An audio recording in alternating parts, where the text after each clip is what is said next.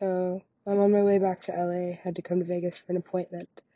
Um, this is in real time. Um, it's not really an episode, just more of an update, because um, I don't know what's going to happen from here. Um, this kind of went from rampant creativity to um, survival and um, explorative um, journalism, maybe a little bit.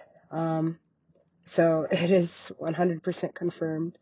I am again, because this happens in Los Angeles a lot when you're a female and you live in poverty in a human trafficking situation. Um, I couldn't make this up if I wanted to. Um, I just got off the phone with the person who owns the place that I am staying at, um, who says that I am his nigger slave and will do whatever he says, um, in, including um, having parts of my body removed. Um, and by parts of my body, my tattoos. He wants my tattoos removed and all these body modifications um, in exchange for cheap rent. So, um, I I'm not sure what to do. I'm I uh, I think I'm just gonna kind of ride it out because I don't like have any money left really. Um, I've just kind of been relying on faith and hope and prayer, and um, and so far it hasn't worked. but I don't want to really lose faith in God, um, because I I just believe that there is one.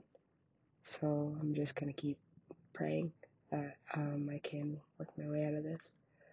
Um, I am. I'm not terrified. Um, I'm just not sure where to go.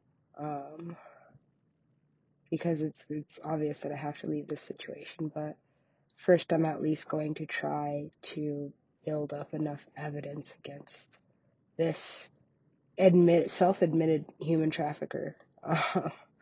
you know, um, he talked about, and this is a Hollywood producer, guys. This is real.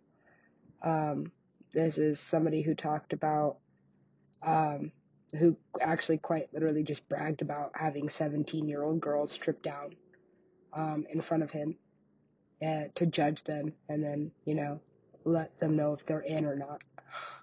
And I don't know what that means. Um, but he said that I was a nigger slave and that I was going to do whatever he said, um, including removing tattoos from my body um, and changing my hair, um, which is something that's not going to happen. So, um, what is going to happen is I'm just going to record every conversation that I have with this person um, from here on out um, because it's obvious the kind of situation that I'm in. And yeah, I'm I'm just going to try and and make the best out of it.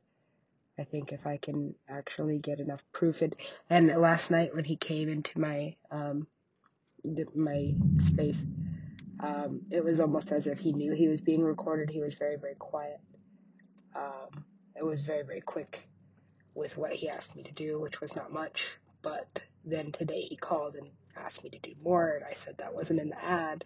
That's not what we discussed. And and then he went off on me and called me a nigger slave and all this stuff and said he's the master human trafficker. I need to call him the master. Um, that's also not gonna fucking happen. So um, I don't know how this kind of stuff works. I'm not really a vigilante uh, so to speak. It's more of uh, a caricature but at this point, I really do have to like super cree for a second and just kind of figure out um, if somebody's actually going to be there to help me or not. Like if I turn this guy into the police um, with enough proof that he's actually doing this. Like, will he go to jail or will he just be one among the, I'm sure, hundreds of producers in Hollywood um, that are sex trafficking people who are in this kind of situation? I'm in this situation. Uh, I left an abusive relationship my my family is unstable. I don't really have family, so um, I mean, like if if you're still listening, I don't know, five minutes in, and you're wondering like what I did to deserve this, I didn't. Um, I don't think anybody deserves this. Um, so I'm headed back towards the only place I have to go, which is there, and he expects for me to call him um, when I get back to perform a striptease, which uh, I'm not willing to oblige really. Um, but I'm going to try and do some research and some consultation um, and see if there's, you know, somebody that can actually help um, bring this to justice, you know, because there's there's people like this all over LA. This guy owns buildings and properties and and you know, he's already got a lot of properties on the map. And he preys on people like me who have nothing um, except for my body, um, you know, um, and and expects me to trade that for a, a space to sleep, um, and shower and use the restroom because yeah, I'm not gonna justify why why those three things are like basic human rights, but they are. They are basic human rights. So I'm gonna eat a veggie burrito because I've been fasting again because it just doesn't seem like the right thing to do to eat when all this is going on. It's just a another thing for my body to have to to process. And right now I'm processing homelessness and lovelessness and I don't want to say godlessness, but I haven't seen her in a while. So, um,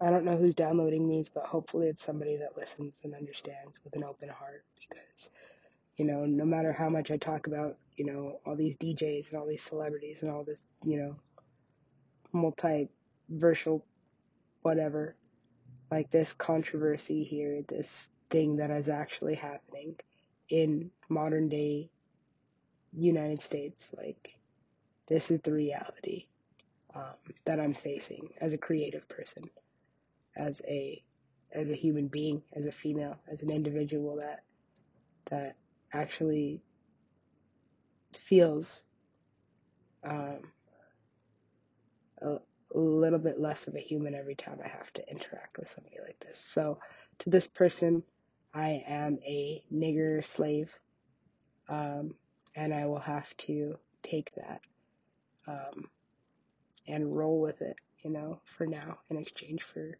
for shelter. So, uh, I, I I will not go as far as to let this man actually like touch me. So, um, that's where I draw the line.